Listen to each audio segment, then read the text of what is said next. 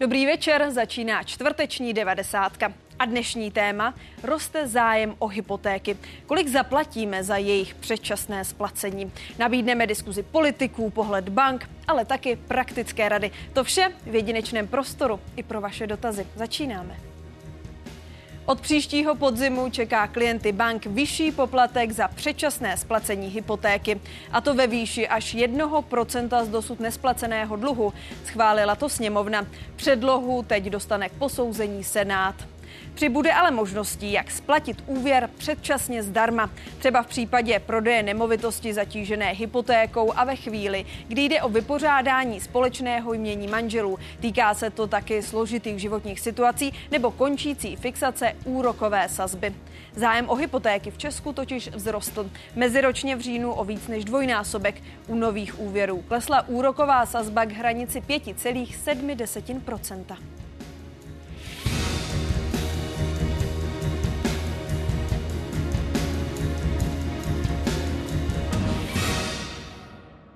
Za předčasné splacení hypotéky budou klienti bank od příštího podzimu platit víc. Zavádí se totiž nový poplatek, a to ve výši až 1% z dosud nesplaceného dluhu. Schválila to sněmovna. Norma teď míří do Senátu stovky maximálně nižší jednotky tisíc korun. Administrativní poplatek, který teď banky vybírají za předčasné splacení hypotéky. Od příštího roku k tomu budou přičítat čtvrt procentního bodu z nesplacené částky za každý zbývající rok fixace. Maximálně ale jedno procento. Předpokládejme, že jsem klient, který uh, chce splatit předčasně před uh, koncem své fixace 1 milion korun a zbývají mi tři roky do konce fixace. Potom já zaplatím 3 krát 0,25% a 0,75 z 1 milionu korun.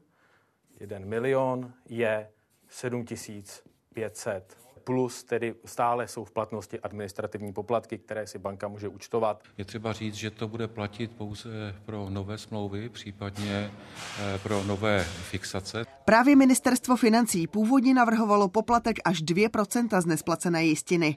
Návrh narazil nejen u opozice, ale také některých koaličních stran. Pro nás byl naprosto nepřijatelný ten původní návrh, který přišel z ministerstva financí. V momentě, kdy koalice se rozhodla, že tam ponechá tak pro nás bylo menším zlem, aby tam ponechala 1% než 2%. My ten návrh bereme jako kompromis, politickou realitu. Jsme rádi, že se konečně vyjasní, za jakých podmínek bude možné hypotéku předčasně splatit, tedy při porušení smlouvy. Návrh zákona dál počítá s tím, že lidé můžou každý rok zdarma splatit až čtvrtinu svého dluhu.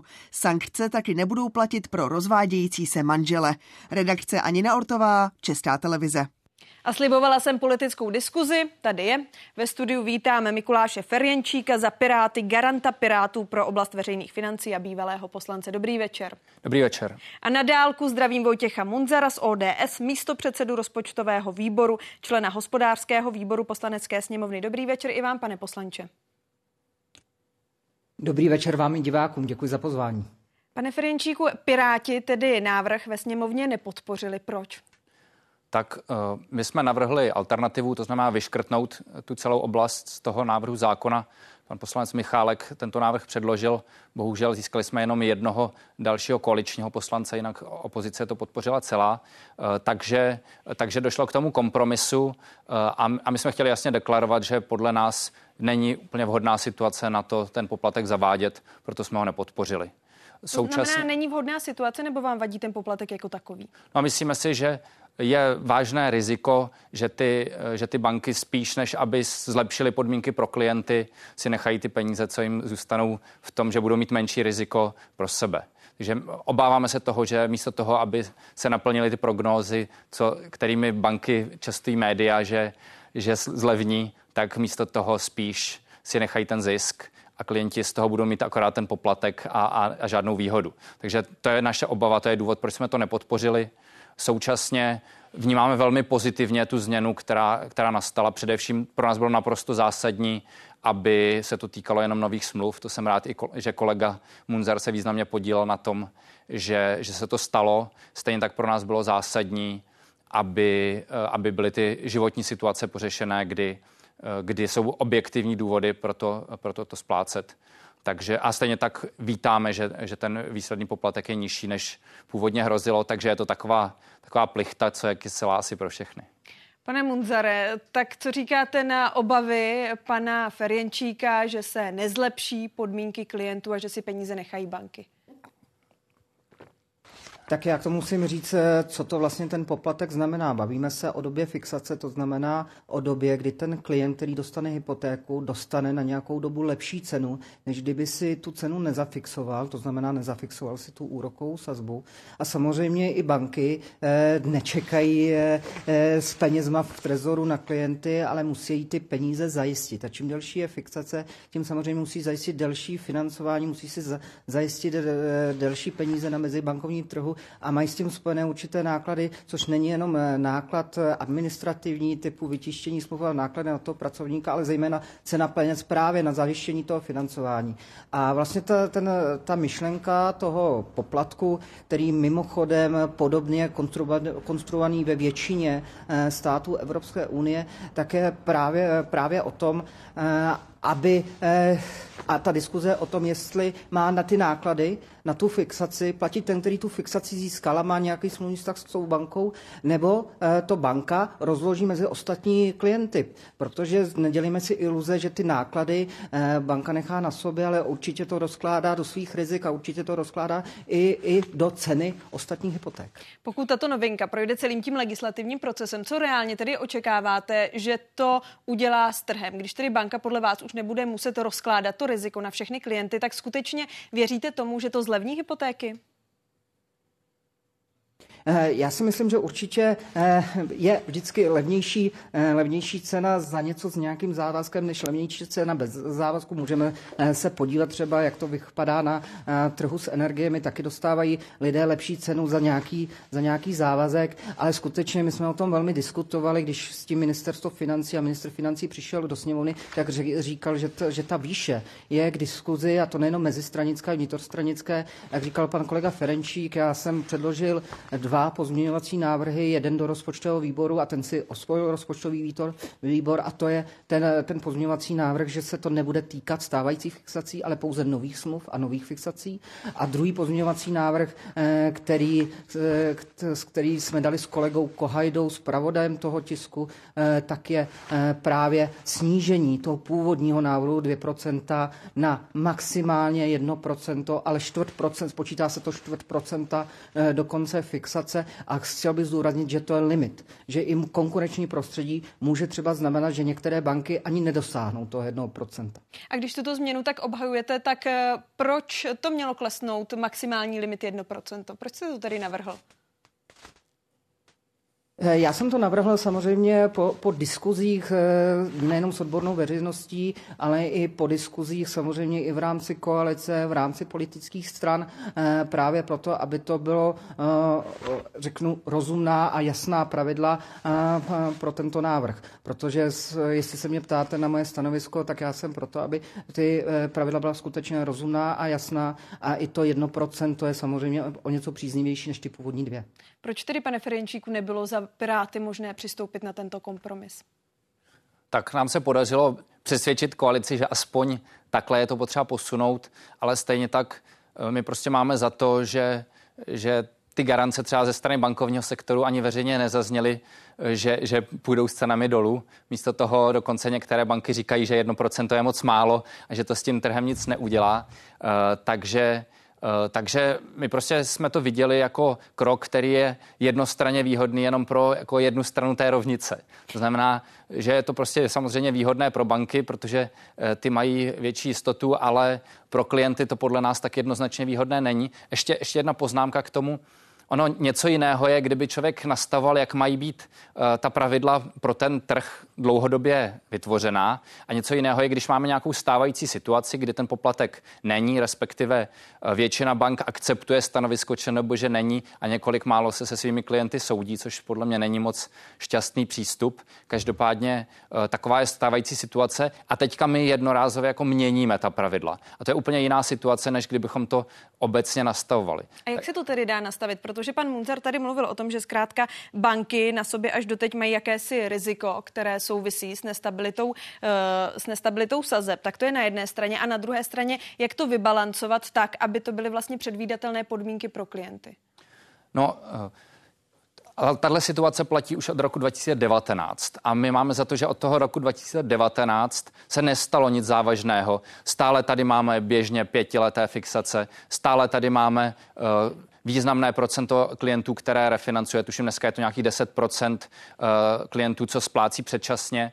Uh, a takže, takže nám spíš přijde, že ta změna pravidel je kvůli tomu, že je tady očekávání poklesu úrokových sazeb že je tady očekávání, že Česká národní banka půjde dolů a že potom ty banky, které mají nasmlouvané ty eh, další fixace, by mohly prodělat nějaké peníze. Proto pro nás bylo zásadní, ať jsou to jenom nové smlouvy, ale myslíme si, že, že ten pokles teoretický u těch, u těch bank bude mít spoždění a ten rozdíl si ty banky nechají. A to je důvod, proč my jsme to nepodpořili.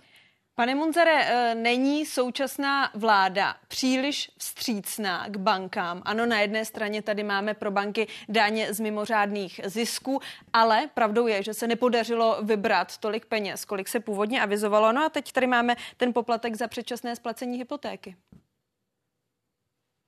Tak eh, já nejdřív zareaguju na to, co říkal pan Ferenčík, protože to si také zaslouží komentář. On ten návrh není nový s tím, co přišlo ministerstvo financí, takový se objevil už v roce 2021, to znamená ještě před růstem úrokový sazeb a tím argumentem je stále právě ta cena peněz a, dlouho, a, a, a tím důvodem je to, aby eh, skutečně jsme měli na trhu fixace s daleko lepší cenou, eh, než když by to bylo bez nějakého závazku. Je potřeba také zmínit, že my jsme byli vlastně anomálí v rámci rámci Evropské unie, protože vlastně ten přísnější výklad eh, České národní banky původního návrhu zákona, kde se obecně mluvilo o, o eh, účelně vynaložených nákladech, ale nikdo to vlastně přesně nedefinoval, tak vlastně to znamenalo, že my jsme měli straš, na toto velikou regulaci a právě se účtovaly jenom administrativní poplatky. Když se podíváme do celé Evropské unie, tak sedm států eh, to nechává úplně smluvně volné pouze na rozhodnutí banky. Je to například Polsko, například v sousedním Rakousku nebo Slovensku. Tam eh, je pět, zhruba tuším pět států, které mají od 1 do 3 eh, V sousedním Německu se to třeba počítá rozdílem té staré úrokové sazby, nové úrokové sazby. Ale my jsme se zkusili, zkusili snažit opravdu najít kompromisní, rozumné řešení, které by za prvé nezatížilo eh, moc občany, ale za druhé by skutečně zabránilo určité, určité turistice, respektive odcházení neustále z fixací. Pak samozřejmě na trhu by neměly ty fixace smysl. Takže kdybyste mi měl odpovědět na tu mou otázku, jestli není současná vláda příliš vstřícná k bankám, i vzhledem k tomu, že se třeba na té daní z mimořádných zisků, která právě dopadá i na banky, nevybralo tolik, kolik se předpokládalo? Tak eh, za prvé zavedení windfall, windfall tax eh, nebylo vůbec vstřícné eh, k bankám. To, to, to Ale ta pravidla byla nastavená tak, že se nevybralo tolik, kolik se čekalo. Eh, to, to jde spíš o to, že banky neměly takový zisk, jaký se možná očekával a možná je to tím, že zvedly i úrokové sazby na, na, například na spořících účtech, to znamená rozložili, eh, rozložili to do nákladů, a, a což jsou právě ty úroky ze spořících sazeb. Ale dovolte mi říct ještě k tomuhle. Ono, ta příčná vstřícnost, my jsme to snížili v rámci sněmovny eh, na polovinu a to ještě je potřeba zdůraznit, že pokud se klient podívá skutečně na, vše, nebo ten, kdo čerpá hypotéku, hypotéku, na všechny ty podmínky, eh, tak tam je eh, už dlouhodobě možnost platit až čtvrtinu, eh, čtvrtinu hypotéky vždycky ke každému ročnímu výročí smlouvy. Takže pokud si to dobře spočítá, tak zaplatí čtvrtinu bez poplatku a třeba ten zbytek, pokud si to dobře nasmlouvá, tak právě i s tímto jedním procentem. Pane Ferenčíku, banky tvrdí, že to vyjasní ty podmínky, že celý ten systém bude transparentnější, nastaví jasná pravidla. Současný zákon říká, že banky si účtují za to předčasné splacení hypoték, administrativní poplatek plus účelně vynaložené náklady. Jsou nebo nejsou to jasná pravidla? Tak já si myslím, že po tom rozhodnutí ČNB už to bylo poměrně jasné, že spíš potom se znásobil ten tlak bank na to, aby byla přijata ta regulace, která jim jako garantuje nějaké peníze. Takže, takže já si myslím, že to bylo vyřešené v zásadě a e, že v tomhle smyslu to úplně nebylo nutné upravovat. Pane Munzare, eh, pan Ferenčík tady naráží pravděpodobně na to rozhodnutí České národní banky, která udělila pokutu některým bankám právě za to, kolik si účtovali, eh, jaké náklady si účtovali za předčasné splacení hypoték. To znamená, že tyto pokuty už teď eh, se nebudou dávat, protože ta pravidla budou dostatečně jasná. Ta pravidla jsou, myslím, teď dostatečně jasná. Ten problém byl skutečně v tom, že v zákoně bylo napsáno obecně účelně vynaložené náklady. A některé banky si to vykládaly jinak než Česká národní banka.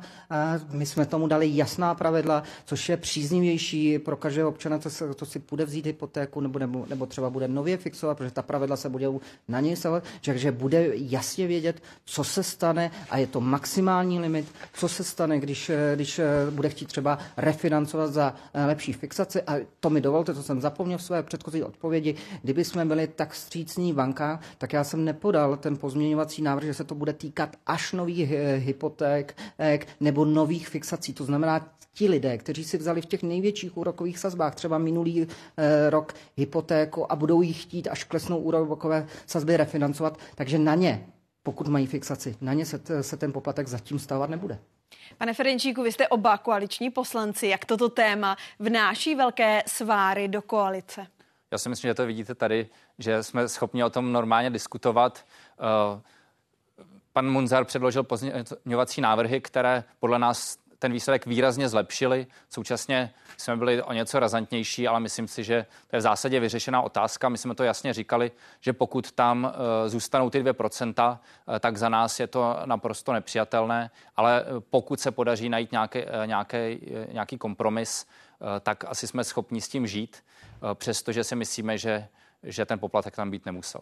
Pane Munzare, eh, norma prošla sněmovnou, teď míří do Senátu. ODS a TOP 09 mají sice nejsilnější senátorskou frakci. Na druhou stranu nejednou horní komora parlamentu vládu překvapila. Tak eh, jak velká podpora je tam vyjednaná? Tak eh, já zatím avízu nemám, že by tam eh, bylo, eh, bylo ně, byly navrhovány nějaké změny, ale když se podíváte je i na hlasování poslanecké sněmovny právě třeba o těch mých pozměňovacích návrzích, tak zjistíte, a on to říkal v té reportáži Patrik Nacher, že i část poslanců za ANO podpořila ten kompromisní návrh, a takže si myslím, že by v Senátu mohl tento kompromis napříč všemi různými názory najít podporu. Váš senátorský klub Piráti a Sen 21 má 8 senátorů. Budete chtít tu normu v horní komoře parlamentu ještě nějakým způsobem zvrátit? To si myslím, že, myslím, že spíš necháme na tom senátorském klubu, protože ono je potřeba zdůraznit, že ten zákon Máte je, od nich nějaké takové signály? Zákon je mnohem širší. Ne, tak my jsme měli, my jsme měli informace, já to, jsem to konzultoval s Lukášem Wagnechtem, který tam je za nás v Senátu, a, a ten vnímal jako podstatné skutečně to, aby to nebyly uh, ty staré smlouvy. Tam je zásadní, tam šlo poměrně o velké miliardy, kdy, kdy lidé, kteří už uh, dostávali ty úroky za těch podmínek, kdy si tam banka nacenila to riziko, nyní, uh, nyní by museli ještě platit pokutu, takže by to vlastně zaplatili celé dvakrát. Takže tam myslím, že Senát taky uvítá ty změny správným směrem, ale jak se k tomu postaví, to nevím. Náš senátorský klub je velice nezávislý. Pánové, díky vám oběma za diskuzi. Mikuláš Ferjenčík, Vojtěch Munzar. Naschledanou. Díky za pozvání. Naschledanou. Nas-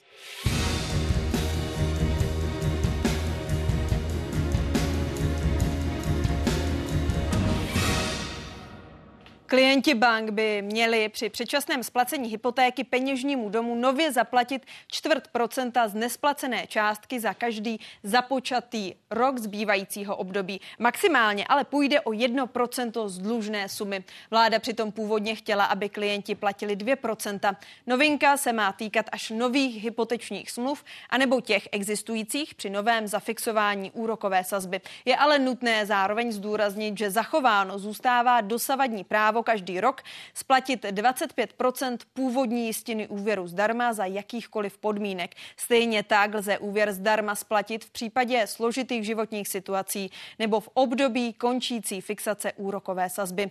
Nově přibude klientům ještě možnost splatit úvěr zdarma v případě prodeje nemovitosti zatížené hypotékou a ve chvíli, kdy je splacení součástí vypořádání společného jmění manželů. Podle zákona má banka nárok na úhradu nákladů souvisejících s předčasným splacením hypotéky. Nově na výpočet takového poplatku bude dohlížet Česká národní banka. Jednotlivé banky totiž poplatky účtovaly rozdílně, za což regulátor v minulosti některé pokutoval. Předlohu teď dostane k posouzení Senát. A naším dalším hostem, kterého vítám přímo tady ve studiu, je Jan Juchelka, prezident České bankovní asociace, předseda představenstva a generální ředitel Komerční banky. Dobrý den. Dobrý večer. Tak jsme to tady slyšeli, politickou diskuzi, politice, politici se tak úplně neschodli. Jak to vidíte vy za banky? Původní návrh byl 2 až, až 2%, teď maximálně 1% z dlužné částky. Já jsem chtěl v prvé řadě eh, poděkovat eh, poslanecké sněmovně parlamentu za to, že ten chybějící paragraf se do zákona vrátil. Jeho absence v zákoně působila na trhu chaos, nejistotu a nepředvídatelnost vlastně v eh, podnikatelském prostředí bankovního sektoru. A my jsme plédovali samozřejmě jak u regulátora, což je Česká národní banka, tak u vlády České republiky, za to, aby se ten paragraf do zákona vrátil, protože od věku věků v něm byl pouze od roku 2016 eh, ze zákona vypadnul a chtěli jsme, aby se tam vrátil bez eh, jakýchkoliv omezení. To znamená, tak jak je ten paragraf schválen dnes poslaneckou sněmovnou parlamentu a omezuje eh, ta, tento maximální přenesení nákladu na jednu smluvní stranu, která se jednostranně rozhodne odejít z toho smluvního vztahu, je relativně nízká. Vlastně kompresuje ty náklady někam do úrovně těch administrativních. Některým divákům, kteří nám dnes psali, ale není jasné, proč vlastně ty poplatky za předčasně splacené hypotéky mají platit. Divačka Martina se ptá, proč je zaváděn demotivující poplatek? Proč nechceme, aby lidé spláceli své hypotéky, hypotéky dříve? Tak eh, jak byste to divačce vysvětlil? On to tady uh, relativně jednoduše a srozumitelně popsal pan poslanec Munzar. Uh, jedná se o to, že peníze mají svou cenu, banky při zajišťování eh, peněz eh, a prostředků pro financování hypoték eh, musí za tu cenu zaplatit a očekávají, že ve stejně dlouhém smluvním vztahu je, bude, je budou inkasovat zpátky. V případě, že se klient rozhodne, že z toho smluvního vztahu odejde dřív, tak my říkáme, nebo takhle je to všude v ostatních sektorech, že ponese část nákladů s tím spojených. Není to nový poplatek, není to poplatek, je to přenesení nákladu za ten společný smluvní vztah. A jaké reálně máte náklady s tím, když eh, klient tu hypotéku předčasně splatí? Ty jsou daleko vyšší než 1%. Tak jaké? Jsou to vyšší jednotky procent. Mikuláš Ferenčík tady taky říkal, eh, že to, že to riziko už nebude rozprostřeno na všechny klienty, ale vlastně se to přenese na ty konkrétní klienty, kteří to budou chtít eh, předčasně splatit tu hypotéku.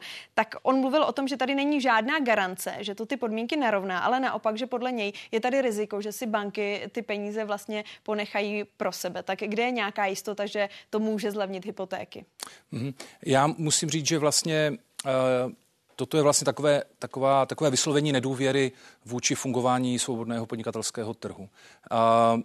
Do roku 2016 byly náklady spojené s pořizováním, s pořizováním prostředků pro financování hypoték součástí každého smluvního vztahu a každý klient u každé banky platil za to, že odchází z toho smluvního vztahu po svém vlastním rozhodnutí dříve.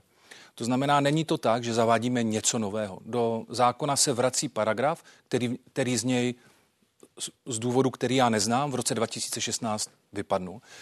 Um, jak banky zareagují na ten nový paragraf a, a jak vlastně budou kalibrovat uh, cenotvorbu na hypotékách, ale i na ostatních bankovních, uh, bankovních produktech, ukáže právě trh, protože konkurence na českém bankovním trhu je vysoká a může se stát, že v určitých případech ty náklady ani nedosáhnou toho 1%. A může se stát, že budou dosahovat 1% relativně pravidelně. Protože, jak jsem říkal, to 1% je velmi blízko těm samotným administrativním nákladům. Takže když pan Munzer tady říkal, že předpokládá, že by to mohli, mohlo hypotéky zlevnit, tak tak optimistický nejste?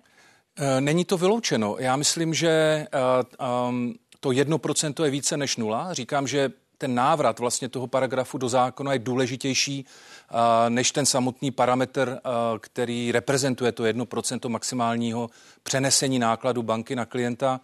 A da, další bude v rukou konkurence. Já myslím, že je to těžké předvídat, tady se to těžko dá namodelovat a je možné, že uh, hypotéky budou zlevňovat. Je samozřejmě, uh, řeknu, těžce odpracovaným kompromisem, když jsem viděl, jak vlastně tento velmi technický a nepolitický paragraf vlastně na sebe nabalil obrovskou politickou uh, pozornost, uh, byl vlastně zkompresován až na to 1%. Uvidíme, jak, jak to bude fungovat. Jak byste odpověděl na argument, že ten poplatek se zavádí v době, kdy banky mají vysoké zisky, kdy se kvůli tomu vlastně zavádí daň z mimořádných zisků? Um, banky mají zisky, které se um, odvíjí od jejich velikosti. Jo? V nominálních vyjádřeních to můžou být vysoká čísla, nicméně v porovnání například s polským nebo maďarským bankovním trhem české banky eh, nedosahují jejich výnosů na takzvané čisté úrokové marži. To znamená, že své produkty prodávají českým klientům levněji. Um, otázkou taky je, já tady nechci filozofovat, vím, že tady na to nebude prostor, ale jsou banky, ziskové banky problém nebo požehnání pro ekonomiku? My jsme přesvědčeni o tom, že český bankovní trh, který patří k velmi stabilním, nejstabilnějším, nejlépe kapitálově vybaveným v celé Evropě, naopak vytváří pilíř pro budoucí prosperitu České republiky. Při projednávání v poslanecké sněmovně zazněl taky argument e, jakési obavy, že banky si k sobě klienty příliš připoutají a protože si budou vědomi toho, že pro klienty bude nevýhodné vlastně eh, hypotéky předčasně splatit a tím pádem budou potom budou ty úroky navyšovány, protože eh, tady bude to vědomí, že pro klienty je nevýhodné tu banku opustit. To je čistá spekulace. Já jsem téměř nepochopil, eh, na čem ta hypotéza stojí, omlouvám se, ale je to ve skutečnosti tak, že není nic jednoduššího na, česk, na českém trhu, než, pře, než přejít z jedné banky do druhé. Jak se v současné situaci chovají klienti? Mají za současného stavu tendenci přecházet, splácet hypotéky předčasně? Um, český bankovní trh a český hypotekární trh uh, zkomírá. Um, měsíční produkce hypotéky přibližně na úrovni 13 miliard korun. Ale informujeme o tom, že hypotéky rostou, zájem o ano, hypotéky rostou. měl jsem to, nadechoval jsem se k té druhé větě, je to přibližně dvakrát víc než uh, při tom nejhlubším vlastně dně, což bylo na podzim roku 2022, kdy měsíční uh, produkce byla uh, přibližně 7, 7 miliard korun měsíčně na českém trhu. A to bylo přibližně o 90% méně než v roce 2021. To znamená, jestliže jsme teď někde na 70% produkce těch těch let, kdy se poskytovalo nejvíc hypoték, tak jsme pořád velmi, velmi daleko uh, tomu, kde, kde, ten, kde ten trh byl.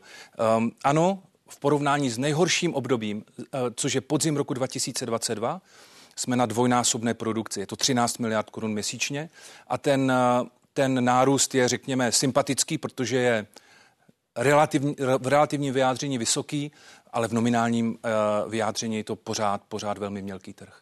A to, jak teď lidé předčasně splácí hypotéky, jak moc to ovlivní, eh, pokud tedy legislativním procesem projde ten poplatek za předčasně splacené hypotéky? Jak moc to ovlivní Jestli ten trend, lidé, mm-hmm. do jaké míry teď lidé tedy splácí předčasně hypotéky, pokud se ten poplatek zavede, tak jak to ovlivní podle vás jejich chování? Já myslím, že um, pak, když ten paragraf zůstane tak, jak je, tak, um, a, tak ti klienti jsou víceméně volní, protože a, ten náklad s tím spojený je a, daleko nižší než náklad, který musela banka vynaložit při a, sjednávání a, těch prostředků pro danou hypotéku. Ale nějaký náklad to zkrátka pro ty klienty je zvyšují. Je to náklad, který tady pan poslanec Munzar a nebo jeho předřečník vlastně a, spočítali na jednotky tisíc korun je to 2500 korun z milionu za rok. Co by se stalo, pokud by se tento poplatek nezavedl? Skutečně by se přestaly poskytovat dlouhodobé fixace? Absence tohoto paragrafu v zákoně by mohla vést eh, k systémové změně fungování eh, českého bankovního trhu ke zkracování fixací, potenciálnímu přechodu na plovoucí sazby. Plovoucí sazby, což je standard například v anglosaském světě, vedou k tomu, že klient platí přesně tolik, kolik je um, úroková sazba centrální banky a k tomu nějaká připočítaná marže. Dovedete si možná představit, jak uh, Ve Velké Británii vypadala situace, když peníze, které byly zadarmo, které byly na nulové, ne záporné sazbě, jsou dneska přibližně na 4%.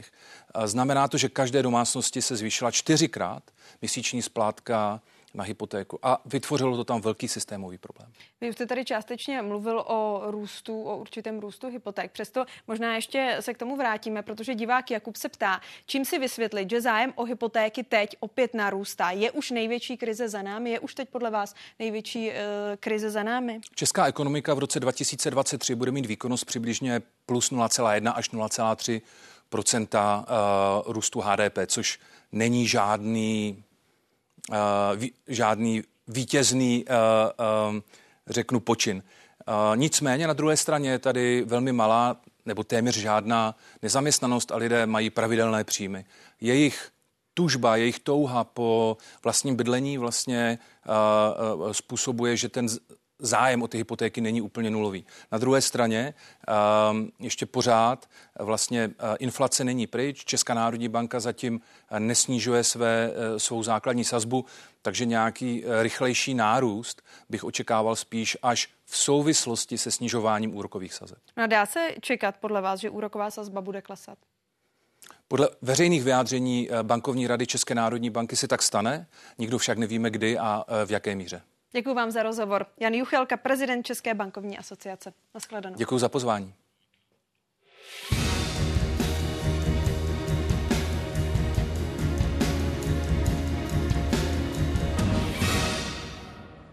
Banky a stavební spořitelny, jak už jsme říkali, poskytly v říjnu hypoteční úvěry celkem za více než 16 miliard korun. Meziročně jde o více než dvojnásobek. S oživením hypotečního trhu v Česku klesla i úroková sazba.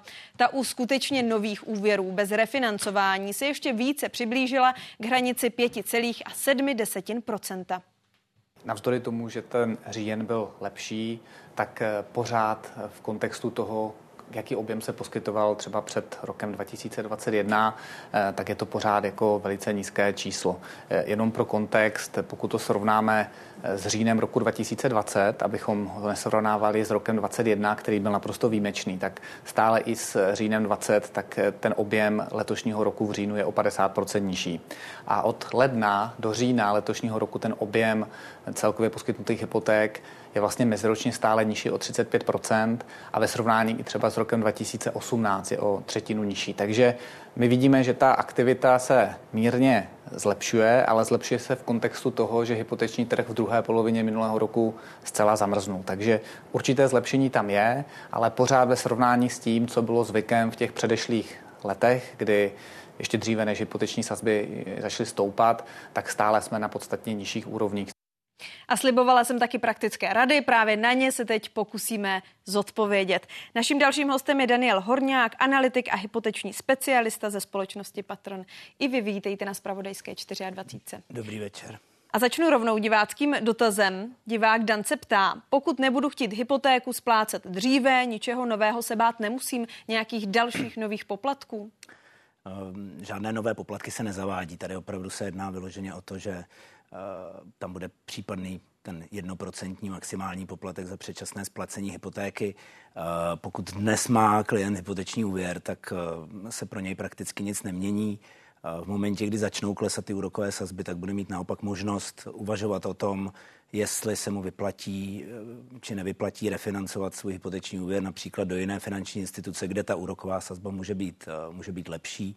A to bych doporučoval vždycky konzultovat s finančním poradcem, protože samozřejmě každé refinancování i dnes stojí nějaké peníze, ať už jsou to poplatky na katastru, tak je dobré to určitě promyslet. Jak vyhodnotíte to maximálně 1% v případě poplatek maximálně 1% v případě předčasně splacené hypotéky? Mm, já myslím, že je to takový uh, malý kočkopes, kdy to původní navrhované, ty maximálně 2%, um, měly nějaký efekt. Myslím si, že to 1% je to sice více než nula, jak říkal můj předřečník, ale není to úplně to, co, uh, to, co by mělo nějakým způsobem omezovat to případné refinancování. Takže uvidíme, jak se bude chovat trh a jak se hlavně budou chovat finanční instituce, protože samozřejmě Eh, ten očekávaný pokles úrokových sazeb, na který všichni čekají, eh, toto rozhodnutí, pokud bude teda přijato v té podobě, v jaké, v jaké je to dnes eh, publikováno, tak může to případné zlevňování úrokových sazeb zpomalit. A co vy tedy očekáváte, že tento konkrétní, tato konkrétní změna, ten poplatek může udělat s finančními institucemi, s trhem? Jak to ovlivní hmm. cenu hypoték? Myslím si, že nebudou úrokové sazby klesat tak, jak by klesat mohly, protože pokud by byl opravdu zaveden poplatek například ty 2% a u klienta by to znamenalo, že bude více zvažovat, jestli refinancovat má nebo nemá, tak banky budou vědět, že mají částečně kompenzovanou ztrátu v případě refinancování a mohly by. A dnes už reálně mohou, protože cena peněz je níže, než je průměrná úroková sazba, kterou poskytují, tak by teoreticky zlevnit mohly, ale banky budou držet tu vyšší marži záměrně právě právě z toho důvodu, aby chránili své případné kurzové, eh, úrokové ztráty, které z toho mohou mít. A díky tomu si myslím, že ten pokles úrokových sazeb nebude tak rychlý. A také si myslím, že dlouhé fixační doby, jako 7-10 let, které jsme zaznamenávali v minulých letech, tak prakticky skončí. Už dnes na tom trhu vidíme, že banky prosazují více méně tříleté fixace a pětileté, sedmileté, desetileté výrazně zdražují nad eh, tu míru, kterou by klient unesl. Takže to si myslím, že bude pokračovat. Když tedy vezmeme v potaz současnou situaci zisky banky, je na tuto změnu teď vhodná doba?